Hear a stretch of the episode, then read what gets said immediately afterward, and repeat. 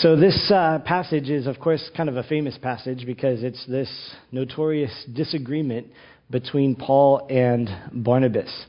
And so, I've titled the message this morning, Appreciate Our Disagreements.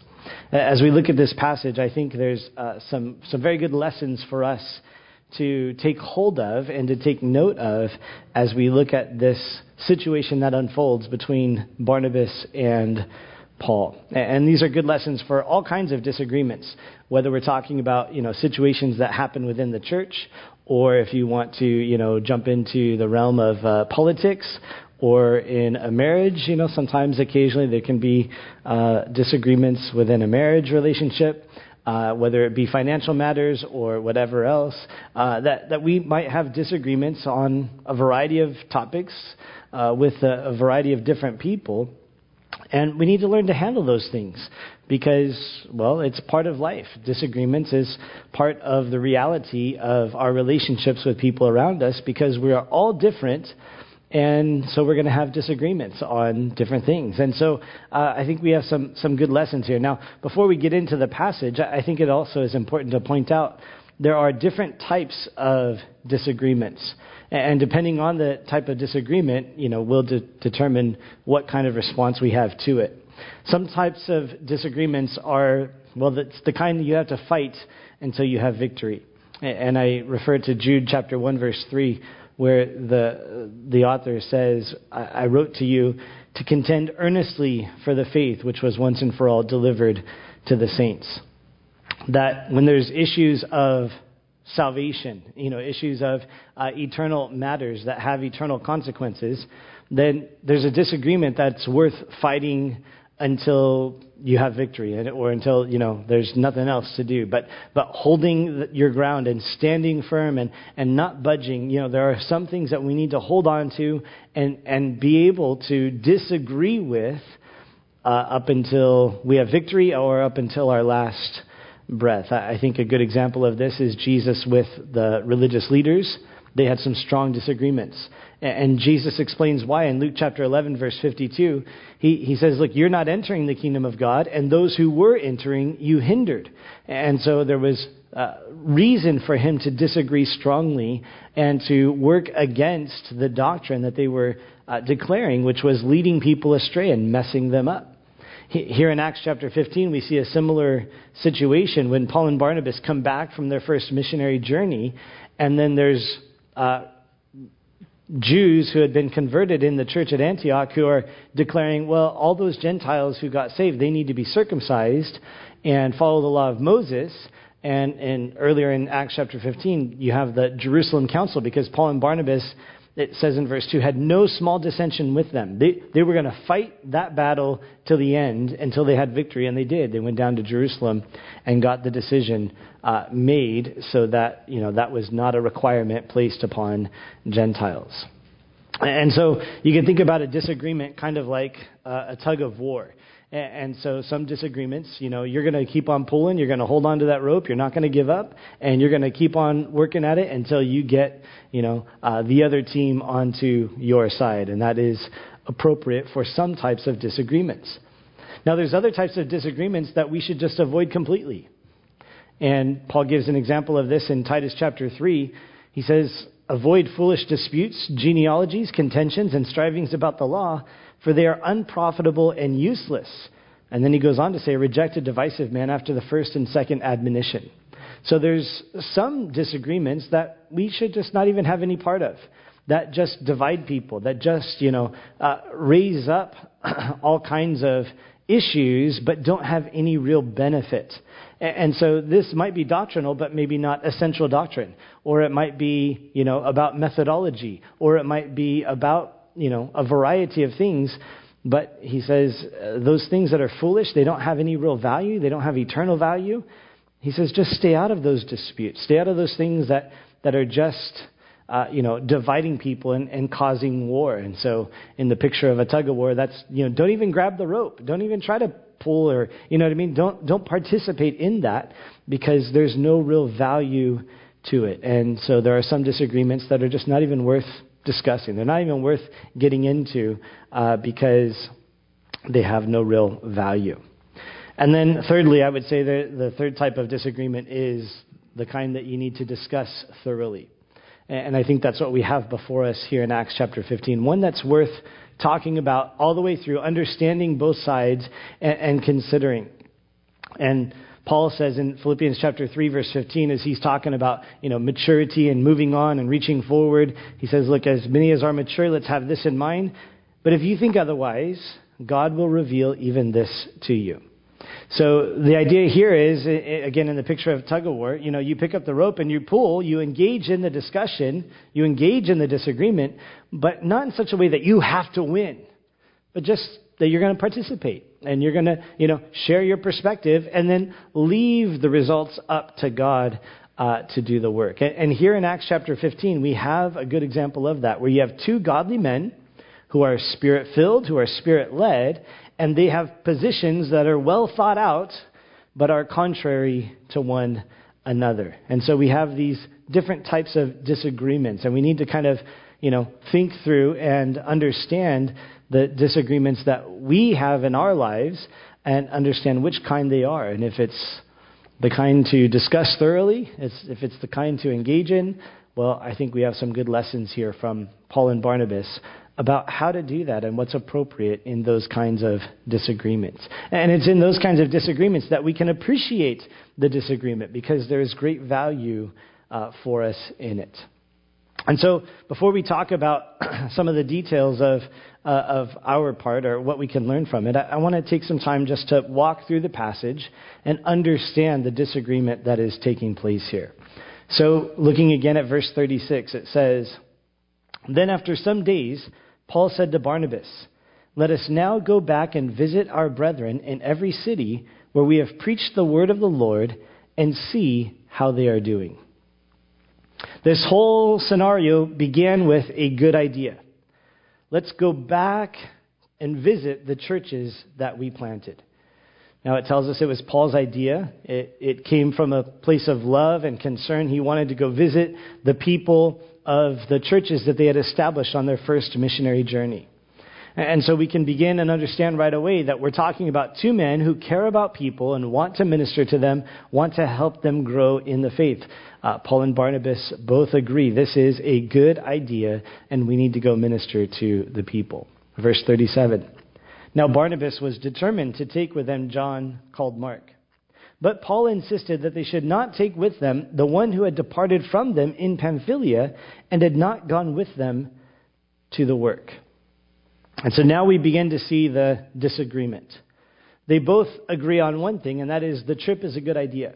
It's needed to go and minister to those people, the churches that had been established. But they disagree on whether or not to bring John Mark. Barnabas wants to bring him.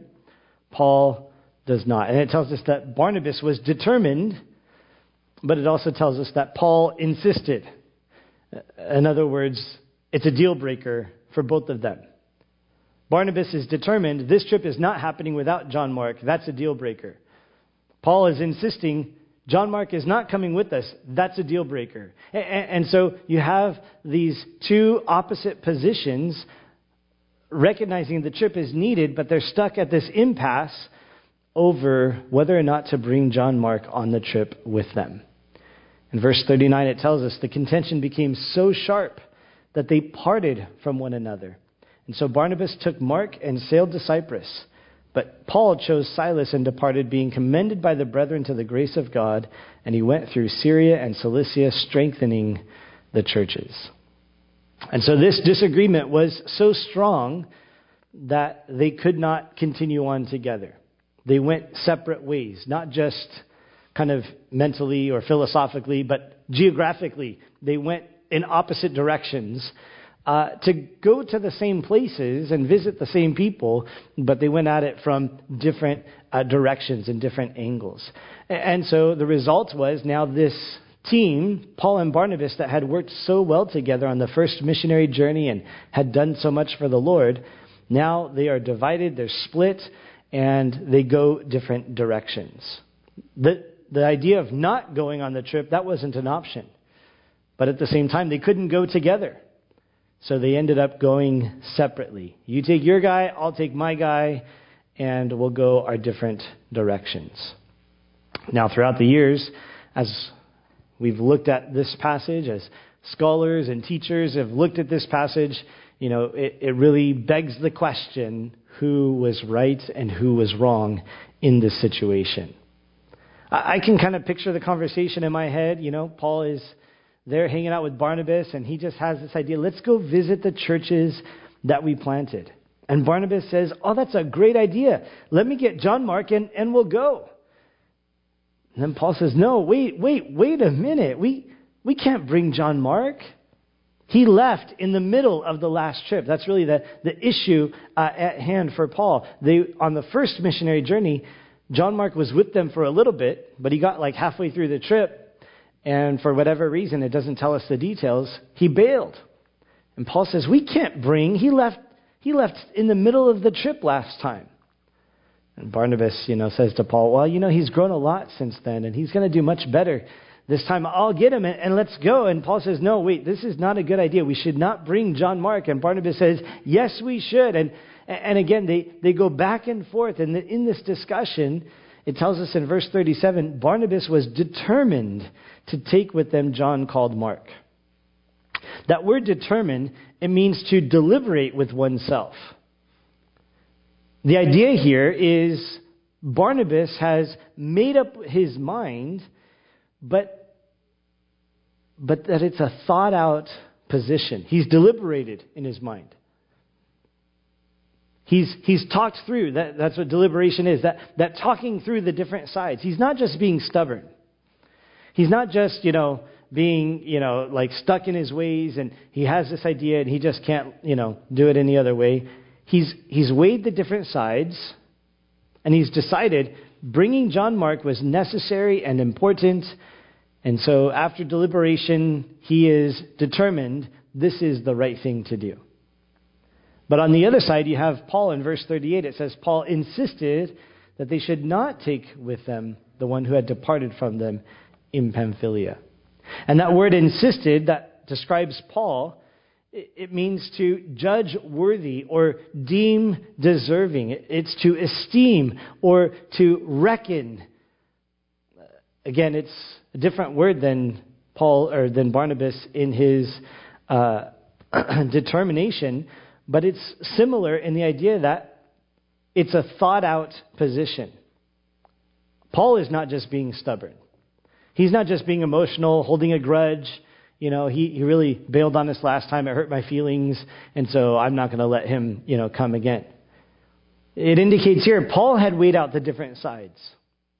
And having weighed out the, the different sides, the different aspects to whether or not John Mark should come, he's decided bringing John Mark is not a good idea.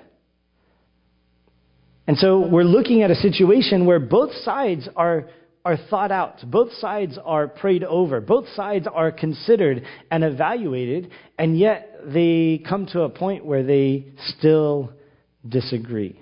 You know, sometimes we think if only, you know, they would think this through, then they would see it my way. But that's a little bit, you know, simplistic in our understanding of complex issues, right? That that there is the, the reality that two people who are godly, who are spirit filled and spirit led, can evaluate a situation, can pray through a situation, can understand the different variables and aspects, and come to different opinions about what is best or what is right for the situation. And that's what happens here with Paul and Barnabas. In verse 39, it tells us the contention became so sharp.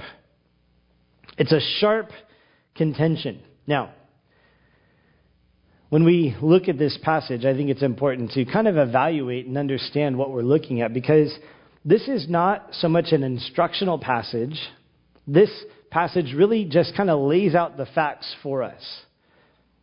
It doesn't really give us a lot of insight into, well, what was happening behind the scenes. We don't have some insight from the Lord on his perspective necessarily.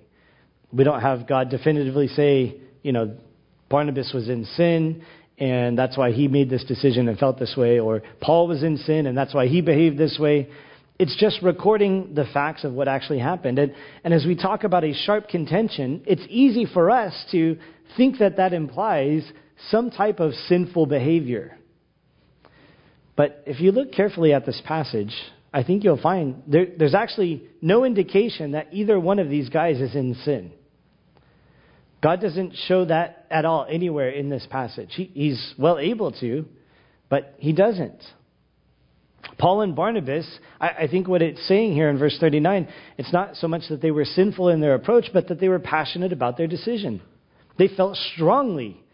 That's why the contention was sharp. Not because they were angry with each other, not because they uh, hated each other, not because they were in the flesh, but after praying through, after weighing through the different sides of the issue, they were passionate about their decision. And so any conversation that they had, any discussion that they had, well, that passion would come out. It would be demonstrated, but not necessarily in a sinful or in a fleshly way. And there are many people who would look at this and, you know, just say, couldn't they just stop and pray about this and find out if God wanted John Mark to go or not? But again, we need to be careful not to be too simplistic in our approach that the reality of life is there is a lot of complex things, and they're not all resolved in simple manners, and sometimes there are disagreements that are going to stand. But it leaves us to wrestle with who was right and who was wrong. And again, Bible scholars and uh, students have discussed this round and round and thought about it and have a variety of perspectives. In fact, if you want to have uh, a fun look at disagreements, just look at a bunch of different commentaries on this passage and see all the disagreements that happen about who was right and who was wrong. Was Barnabas wrong? There are those who say that he was. There are those who suggest that Barnabas made the decision to bring John Mark because, well, John Mark was his cousin. Colossians chapter 4, verse 10 refers to Mark as the cousin of Barnabas. So he's family. You know, so Barnabas had a soft spot for John Mark, and um, that's why he wanted to bring him. It wasn't, you know, necessarily that God wanted him to go, but just because Barnabas, you know, had that soft spot for him because he was family. And so Barnabas was wrong because, you know, he's just showing favoritism to his family. That's what some suggest. Some suggest Barnabas was wrong because he should have just submitted to Paul. Paul was an apostle. Paul's leadership, you know, was made clear on the previous trip there in Acts chapter 13 that Barnabas started out leading the trip, but then by the end of the trip or even the middle, it was Paul that was in charge. God had raised him up, and so Barnabas should have just submitted and said, okay, fine, we won't bring John Mark. And that's what some would suggest that Barnabas was wrong. Others would say Paul was wrong. Was Paul wrong? They would suggest Paul's decision to not bring John Mark was based on too high of expectations. That Paul expected too much of people. He needed to understand that people make mistakes and needed to be given second chances. And Paul, you shouldn't be so strict on things. So, you know, Paul was wrong in his decision to not bring John Mark. Others continue on to say both of these guys were wrong. In that they shouldn't have let this difference of opinion get to the point of separation. And in their view, that the, the whole point that they went separate directions, that was a huge failure.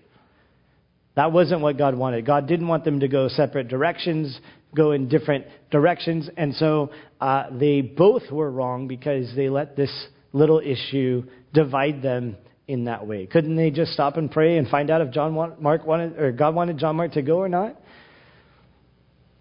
That, that's kind of the approach there. Now, again, I was, as we look through these things, I, I would point out that disagreement is not automatically wrong. And sometimes we get real uncomfortable with disagreements. And it's interesting, you know, in our society, we have uh, lots of opportunity to express disagreement to a wide variety of things. And, and yet, our ability to disagree seems to be not that strong in, in, many cases. That we really don't know how to handle disagreement a lot of times, and, and we handle it poorly. And so, again, this, as we look at this issue, uh, I would like to offer an alternate perspective. Not so much that Barnabas was wrong, not so much that Paul was wrong, not that they were both wrong, but I kind of lean towards the fourth option here that they were both right. That actually, this disagreement was part of how God had created them and, God's design for them and, and God's ministry that He had entrusted to each of them. I would say disagreement is not automatically wrong because, well, for one thing, we are different and we all have different giftings, we all have different callings. And separation is not automatically wrong. Now, of course, disagreement can be done wrong, even when you're right on the issue. Separation can be done wrong, even when you're right on the issue. But I, I think as we look at this passage, we don't see any evidence that they were wrong in their disagreement or that they were wrong in their separation. They didn't handle this poorly. They went on in different directions. Notice the church remained united. It would have been a different issue if Paul and Barnabas made people at the church of Antioch choose sides. Which, which are you going to agree with? Are you going to agree with me or are you going to agree with Barnabas? Paul might say to the people. And, and you know, to try to, then that's the idea of bringing division to the church. They, they didn't let it come to that. I would suggest also they didn't handle this wrong because the work of God continued. they pressed forward in the work that God had called them to. I, I think they're both right. Paul and Barnabas had two different perspectives because God had designed them that way. And it's, well, it's clarified their calling here in Acts chapter 15 with this disagreement. And so I think we can learn to appreciate our disagreements from their example. And so there's three points I'd like to uh, walk us through as we look at this. Point number one is that disagreements reveal our strengths. Oh, excuse me. My throat's still pretty weak.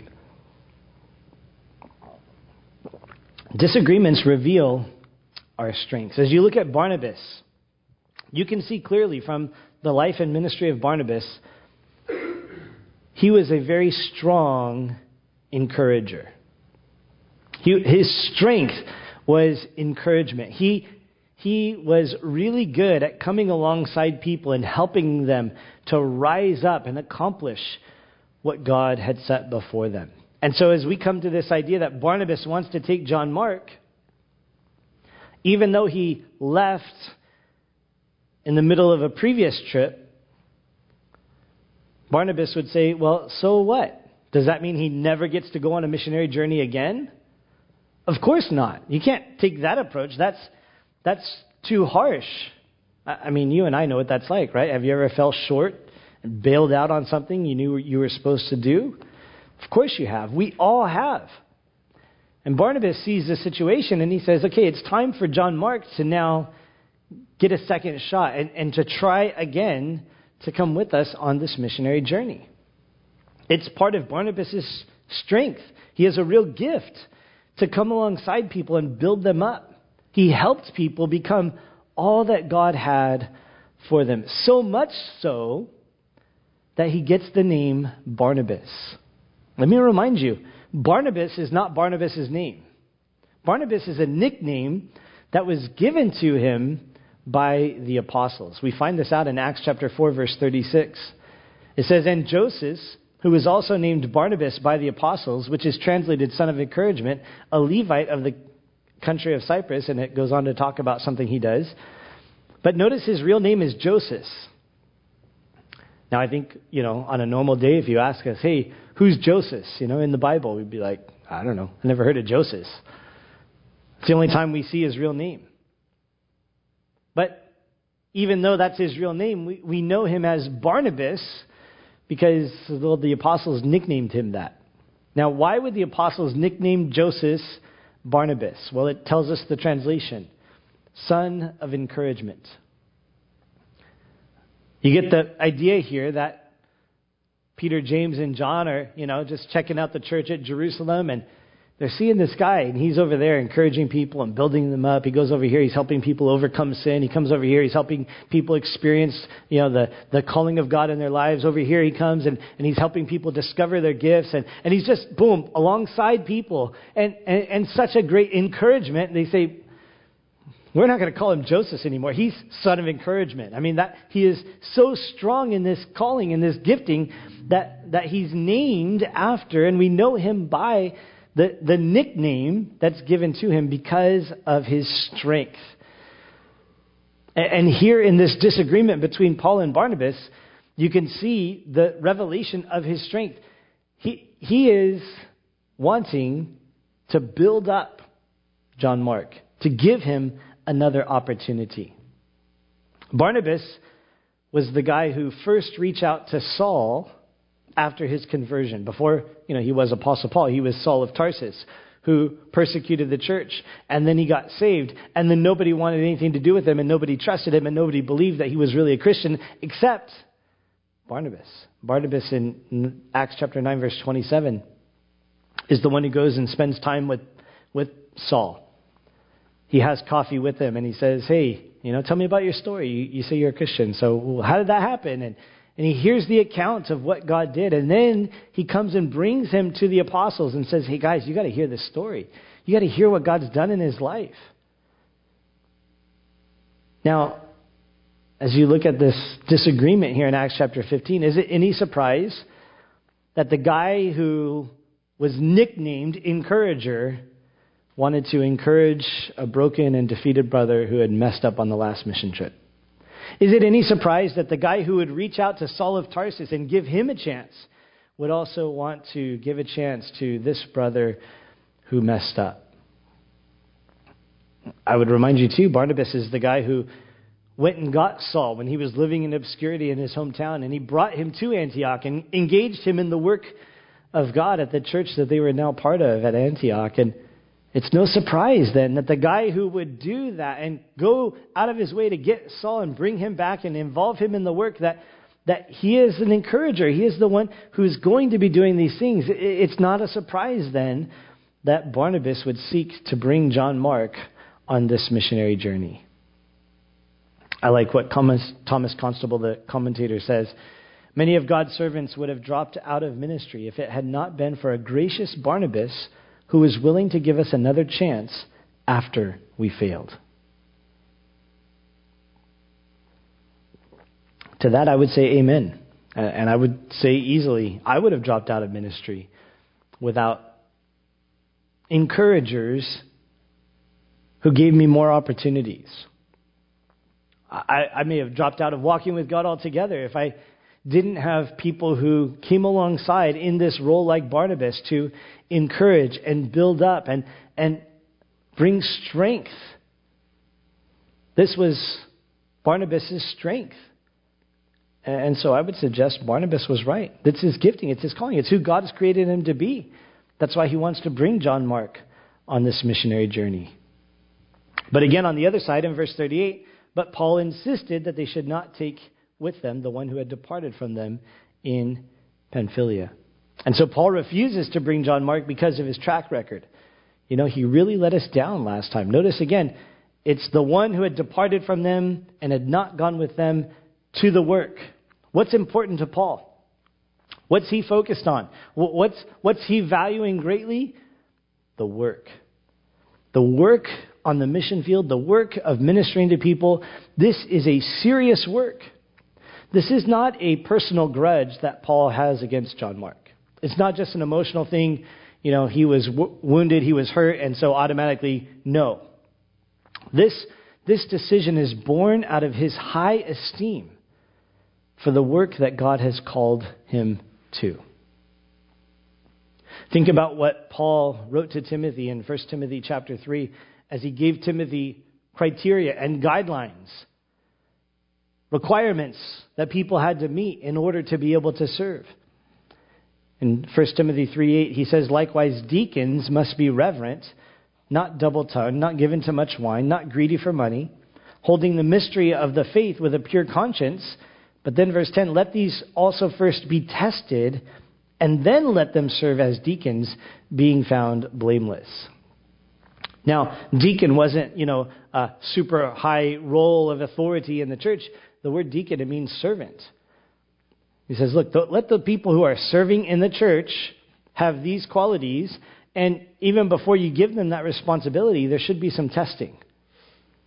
They're, they're, it's appropriate for them to be evaluated. It's appropriate for them to be given opportunity to see how they do and how well they measure up to these standards. And so I would ask you, is it any surprise that the guy who was entrusted with establishing standards for serving within the church, is, is it any surprise that he had an issue with bringing John Mark on this trip who had been tested and failed? No surprise. It's kind of what you would expect because this is his strength. This is his gifting. We, we also know from 1 Corinthians chapter 2, Paul says, Moreover, it's required in stewards that one be found faithful. Now, he's talking about himself in this passage, but saying, generally speaking, for all of us as stewards of the mystery of God, as those who have been trusted with uh, things from God, the, the most important thing is faithfulness. So, is it any surprise with Paul's value of faithfulness that when one who had been unfaithful was now going to be brought with them on the next trip, is it any surprise that Paul had an objection? It's no surprise at all. It it's, fits right in line with actually Paul's understanding, his strength, his gifting, and what God had called him to. Warren Wiersbe uh, describes his position this way The ministry was too important and the work too demanding to enlist someone who might prove unreliable. That, that's Paul's take. This is an important role, it's an important job, it's an important trip. And there's going to be hardships and difficulty. We, we can't risk bringing along someone who is unreliable. Again, I would say Paul was right. This is his strength. This is his gifting. This is his calling. And the reality is, there are standards, and people do need to be disciplined and, and faithful and, and prove themselves to be trustworthy. And so, what I would suggest here in this passage is what we see is this disagreement reveals the strength of Paul and Barnabas. And I would encourage you to kind of consider that in regard to your own disagreements. Again, this can apply to a variety of disagreements we might have, you know, in a variety of different aspects in our lives. For the ones that are worthy of discussion, not the ones that are foolish and don't have any value, not the ones that are, you know, this is clearly uh, an issue of eternity. And, and so those ones, there's no negotiation. But, but on a lot of our disagreements, Maybe take a step back and think I, I'm holding this position and I disagree because, well, I'm strong in this area. But perhaps on the other side, you need to also recognize this is their strength. They're disagreeing not necessarily because they're just really stupid. Excuse me. God didn't want me to say stupid, I guess. They're disagreeing not just because, you know, they're not as smart as you are or they don't understand as much as you do but it might just be a different strength. And I would suggest, I think it's easy to relate to this kind of in marriage uh, contexts and situations. Sometimes, you know, my strength is organization. And so if I have a disagreement, uh, it might be because, well, the other side has a different strength. That it's strengths that are causing this issue, not necessarily a weakness, not necessarily, necessarily a sin issue, but, but a strength that God has given. It, and it, this can be used, disagreements can be used to identify those strengths in our lives. And maybe sometimes things that we don't even recognize are our own strengths can be revealed by stopping in the midst of this disagreement and recognizing, you know, we're, we're taking these positions because this is part of who God has created us to be. It's part of how God has designed us. But it's not just strengths that are involved in disagreements. I would go on to point number two and say disagreements strengthen our weaknesses. We can appreciate our disagreements because, well, it, it, brings a revelation of the, the strengths that we have and the way that God has designed us and things that He has, you know, called us to and things that are important and valuable to us. But also, disagreements can be incredibly valuable because, well, we're not only uh, filled with strengths, we also have weaknesses. And in fact, even our strengths can become weaknesses. If we overemphasize and are too far over in that strength, it becomes an issue. Now, there's no indication in the text that this is the case for Paul and Barnabas, but it is the reality that we face. We need balance. Barnabas was right in his decision. It was his strength. Barnabas or Paul was right in his decision, and it was his strength. And so they have this disagreement. But but we need to have balance in our strengths and in our weaknesses. Understand that God doesn't want us to be lopsided. That you know there are things that we're strong at, things that we're good at, things that you know He's designed for us and and for us to be engaged in. But that doesn't mean that God then only expects us to be engaged in things that we're strong in, only do the things that we're comfortable with, only do the things that we like to do. God doesn't want us to be lopsided. He expects us to be stretching and growing, and that includes not just our strengths, but also our areas of weakness. In 1 Corinthians chapter 12, Paul gives uh, that long discussion about the body of Christ. And there's lots of different elements that we've pulled out to understand about the body of Christ and our roles and all of that throughout the years. But as I was looking at this again this week, I was thinking about the friction between the members in the body of Christ. We're not one member, but many members, right? In 1 Corinthians chapter 12, verse 15 and 16, Paul says, If the foot should say, Because I'm not a hand, I'm not of the body, is it therefore not of the body? And if the ear should say, Because I'm not an eye, I'm not of the body, is it therefore not of the body? Now, the answer to those questions are rhetorical. It's no. But as the members look around and compare themselves with each other, and I don't have those strengths, you know, does that mean I'm not part of the body? I'm not able to do those things. Does that mean I'm not part of the body? No, no. There, that's the way that God has designed us. We are different. We have different strengths, different functions, different ministries. In verse 17 of 1 Corinthians 12, Paul says, If the whole body were an eye, where would be the hearing? If the whole were hearing, where would be the smelling? That, that we wouldn't be complete without each other, that, that we need one another in our lives. And, and that's not just, okay, well, I have, you know, great strengths in sight or the eye, you know, and you have great strengths in hearing, and so we need one another, and you do all the hearing and I'll do all the seeing. But, but I would suggest, you know, you're strong in hearing, and you, God has you in my life so that I can learn to hear. Not just you hear because that's your strength, but, but that even though it's not my strength, that, that I learn to grow in my weaknesses. That, that's why God brings us together. That, that there's a little bit of friction between us because we're strong in different places and weak in different places. And the point is not, you know, everybody only do what's strong in you, you know, only do what you're good at. But God brings us and ties us together so that we can, well, learn to grow. And, and others benefit from our strengths, but also we benefit from their strengths and learn to grow in our weaknesses. And that's why God says, or Paul says in verse 21 of 1 Corinthians 12, the eye cannot say to the hand, I have no need of you, nor again the head to the feet, I have no need of you. We, we can't just live without each other.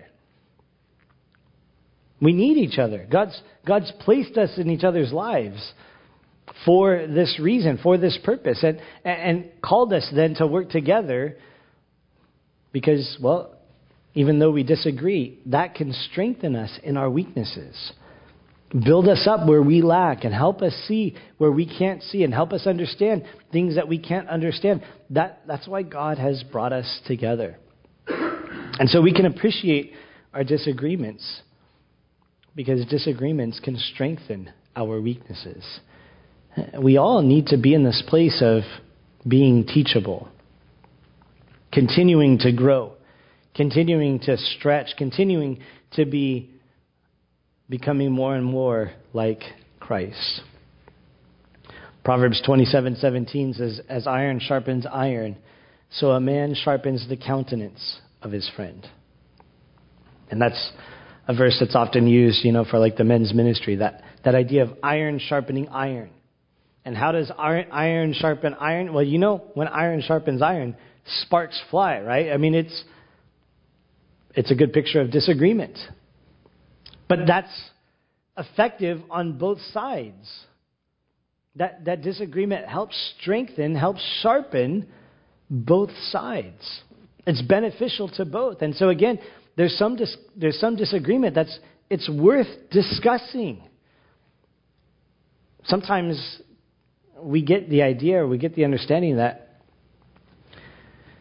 any disagreement is automatically wrong. And some people are really uncomfortable with any kind of disagreement. But I would suggest we need to learn to appreciate our disagreements because it can be really helpful for us to sharpen us, to help us to grow and to be strengthened and to overcome and to have a better, fuller understanding and be well rounded in our understanding of the issues at hand. Now, that doesn't mean we get in the flesh. It doesn't mean, you know what I mean? But, but to take time to understand what the other side is saying and what's their strength, what's important to them, and, and why they're taking the position that they're taking.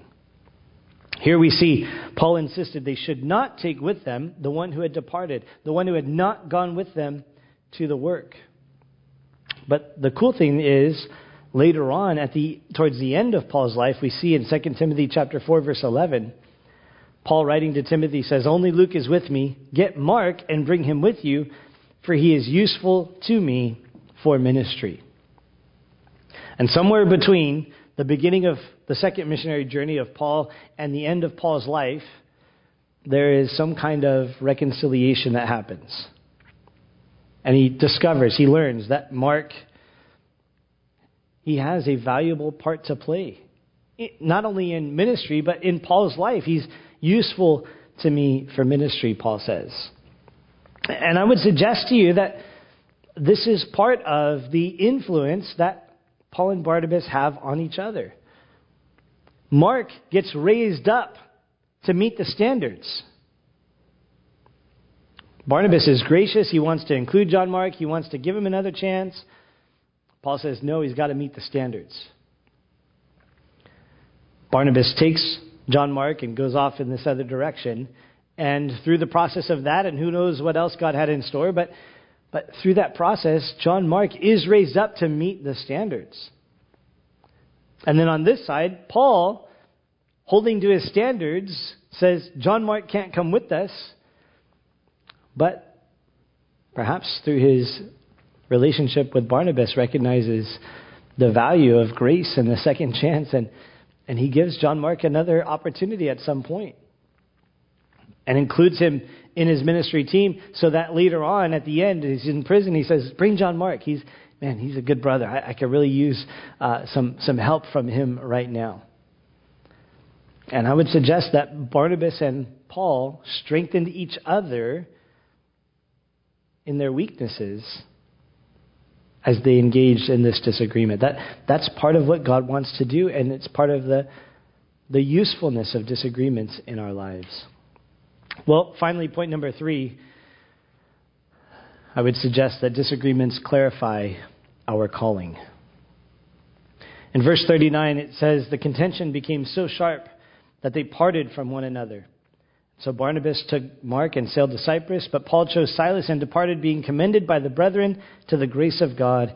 He went through Syria and Cilicia, strengthening the churches. As they engage in this disagreement, they come to the conclusion we can't work together anymore. They both agreed the trip is necessary. They both agreed this trip has to happen. And those churches, they need to be encouraged. But they disagree about who should be involved in that trip. And so now they part ways. It's the only solution that satisfies everything. The trip has to happen. So in this decision, the trip continues to happen. John Mark has to come, Barnabas says. In this solution, John Mark does go. John Mark can't come, Paul says. In this solution, John Mark doesn't go with Paul. Silas goes with Paul. And so all, all of the issues are resolved in this going of separate ways. Conflict is refining their calling. They're getting a better understanding of God's anointing and will for their life. And so they go separate directions. Again, I, I, think a lot of times it's easy for us to think of a separation and automatically think it's a failure. But I would suggest that it's not. Now, on the one hand, God hates division. But in the same, at the same time, I would say God loves diversity. God hates division, but he loves diversity. And, and that's what we see unfold here. I, don't think the issue of them going different directions is an issue for God. It doesn't say that they were, you know, angry with each other and that they hated each other. It doesn't say that they were fleshly or anything. Just that one went one way and one went the other way. God loves diversity. Uh, again, in 1 Corinthians chapter 12, we have some good insight on this. In verse 4, 5, and 6, Paul tells us there are diversities of gifts, but the same Spirit. Different kinds of gifts. There's great diversity, but, but it's the same Holy Spirit at work. There's difference of ministries, he says, but the same Lord. There's diversities of activities, but it's the same God who works all in all. That the body of, of Christ is comprised with all these different members who do different things, and yet there's the unity that we're all submitted to the same Father, the Son, the Holy Spirit. But God operates in our lives and calls us to operate in a variety of ways. And so we have different callings, different functions. Not everybody is supposed to teach. Not everybody is supposed to, you know, do certain roles or fill certain capacities. And then even those who are called to teach, let's say, they're not called to teach the same way that I teach necessarily. They're not called to, you know, do exactly what I do. Nobody else is called to do exactly what you do. That, that God has created us in such a way, there's huge variety. And, and in our disagreements, we can learn to understand better the specifics about God's calling in our lives. The different ministries, the different giftings, the different activities that he wants us to be part of. Paul talks about this a little bit in Galatians chapter 2 as he talks about after he was saved and began his ministry to the Gentiles. In Galatians chapter 2, verse 9, he describes the time when he was in Jerusalem. He says, When James, Cephas, and John, who seemed to be pillars, perceived that the grace had been given to me, they gave me and Barnabas the right hand of fellowship, that we should go to the Gentiles and they to the circumcised. He's talking about the situation that happened earlier in Acts 15 when they went to Jerusalem for the council. And they realized, he says, look, they distinguish that we have a distinct calling to the Gentiles. And so, all right, great. You guys go minister to the Gentiles like you're supposed to. And we'll continue to minister to the Jews like we're supposed to. Separation is sometimes part of God's plan, it's part of God's work that we go different directions, that we do different things. It's part of who God has designed us to be. And, and disagreements can clarify our calling and, and, and what God wants of us. And So that can be really helpful to bring clarity to us on the direction that God wants us to go. Pastor Chuck Smith said one time, I know that there are people I can reach. I know there are people I cannot reach. And I praise God that there are other ministers that have a different emphasis of ministry who are able to reach these people that I cannot reach. Sometimes we can look at the variety of churches that we have all around us and think, oh, what a failure of the Christian church. And probably there are some examples that that is true. It's a failure. That, that's why there's different churches. But I would say just as much, or maybe even more, there are different churches because there's a variety of functions. There's a variety of things that God is doing and wants to do in ways that He does it. And, and that is appropriate and good. And it, it's a clarification of the calling that He has placed in our lives. And so, again, as we look at this example of Paul and Barnabas, I think we can learn to appreciate our disagreements. It helps us to understand our strengths, how God has designed us, the, the strengths He has given, the giftings that He's placed there. It helps us to grow and develop in our weaknesses as we learn better the other side and understand where we need to grow, we need to develop in other areas of our lives, that we don't be just lopsided uh, uh, one direction and only one thing. But it also helps us to have clarity in our calling, to understand the direction that we need to go as we follow what the Lord tells us to do in the strengths that He's given to us as we grow in our weaknesses. We're able then to go forward in the life that God has called us to live. And so I want to encourage you as we look through this, as we finish up this morning, to engage in disagreement. Now that doesn't mean just, you know, stir up issues and, you know, but, but when there is a disagreement, again, that picture of tug of war, uh, understand the different types. That some you got to fight until there's victory. That you can't give up. You can't compromise on those things. Those are essentials to eternity, essentials of the faith. Some disagreements don't even join in, just avoid completely. But there's a lot of dis- there's a lot of disagreements that we should discuss thoroughly, that we can get tremendous benefit from if we will engage and seek to understand uh, the other side of the disagreement and seek to understand uh, what is happening there and what's the values there, what's the strengths there, what's the weaknesses there, what's the calling there. There's great value in understanding uh, the, the, the other sides eh, to help you develop and grow and become uh, more in line with who God has called you to be. And, and so kind of a strange exhortation, I know, but engage in those disagreements. Discuss them thoroughly. It's worthwhile and beneficial. Don't be afraid and just run away from every disagreement, but, but a good discussion has great value to help you become the man or woman that God's called you to be. We want to finish our time with prayer as we usually do, so I'll begin and then leave it open, and you can be bold and pray according to what God has upon your heart in response to the word this morning. Uh, we can be praying for uh, the services that are happening today, the youth as they drive to the uh, Dodger game, uh, and all the other stuff that's going on. So uh, we can lift those things up, and Richard will close us when the time is appropriate.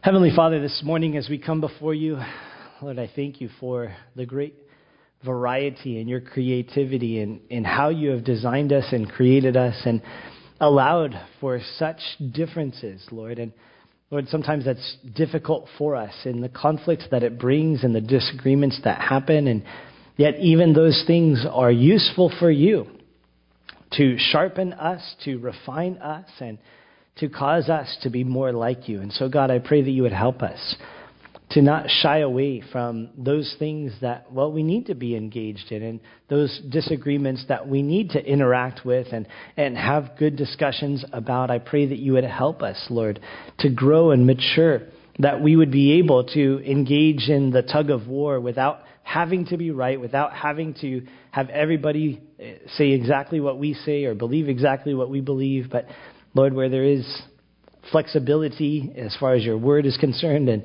and what you've declared. I pray that you would help us to be flexible and, Lord, able to receive from and benefit from the variety that you've created in others as well. And so, Lord, I pray that you would build us up, that you'd give us a strength in you to be able to build up one another and exchange with one another uh, the, the strengths that you've provided, the, the insight that you've given, Lord, that we could grow in our weaknesses, that they could grow in their weaknesses. Lord, help us to be faithful, to be engaged in these things as you lead us.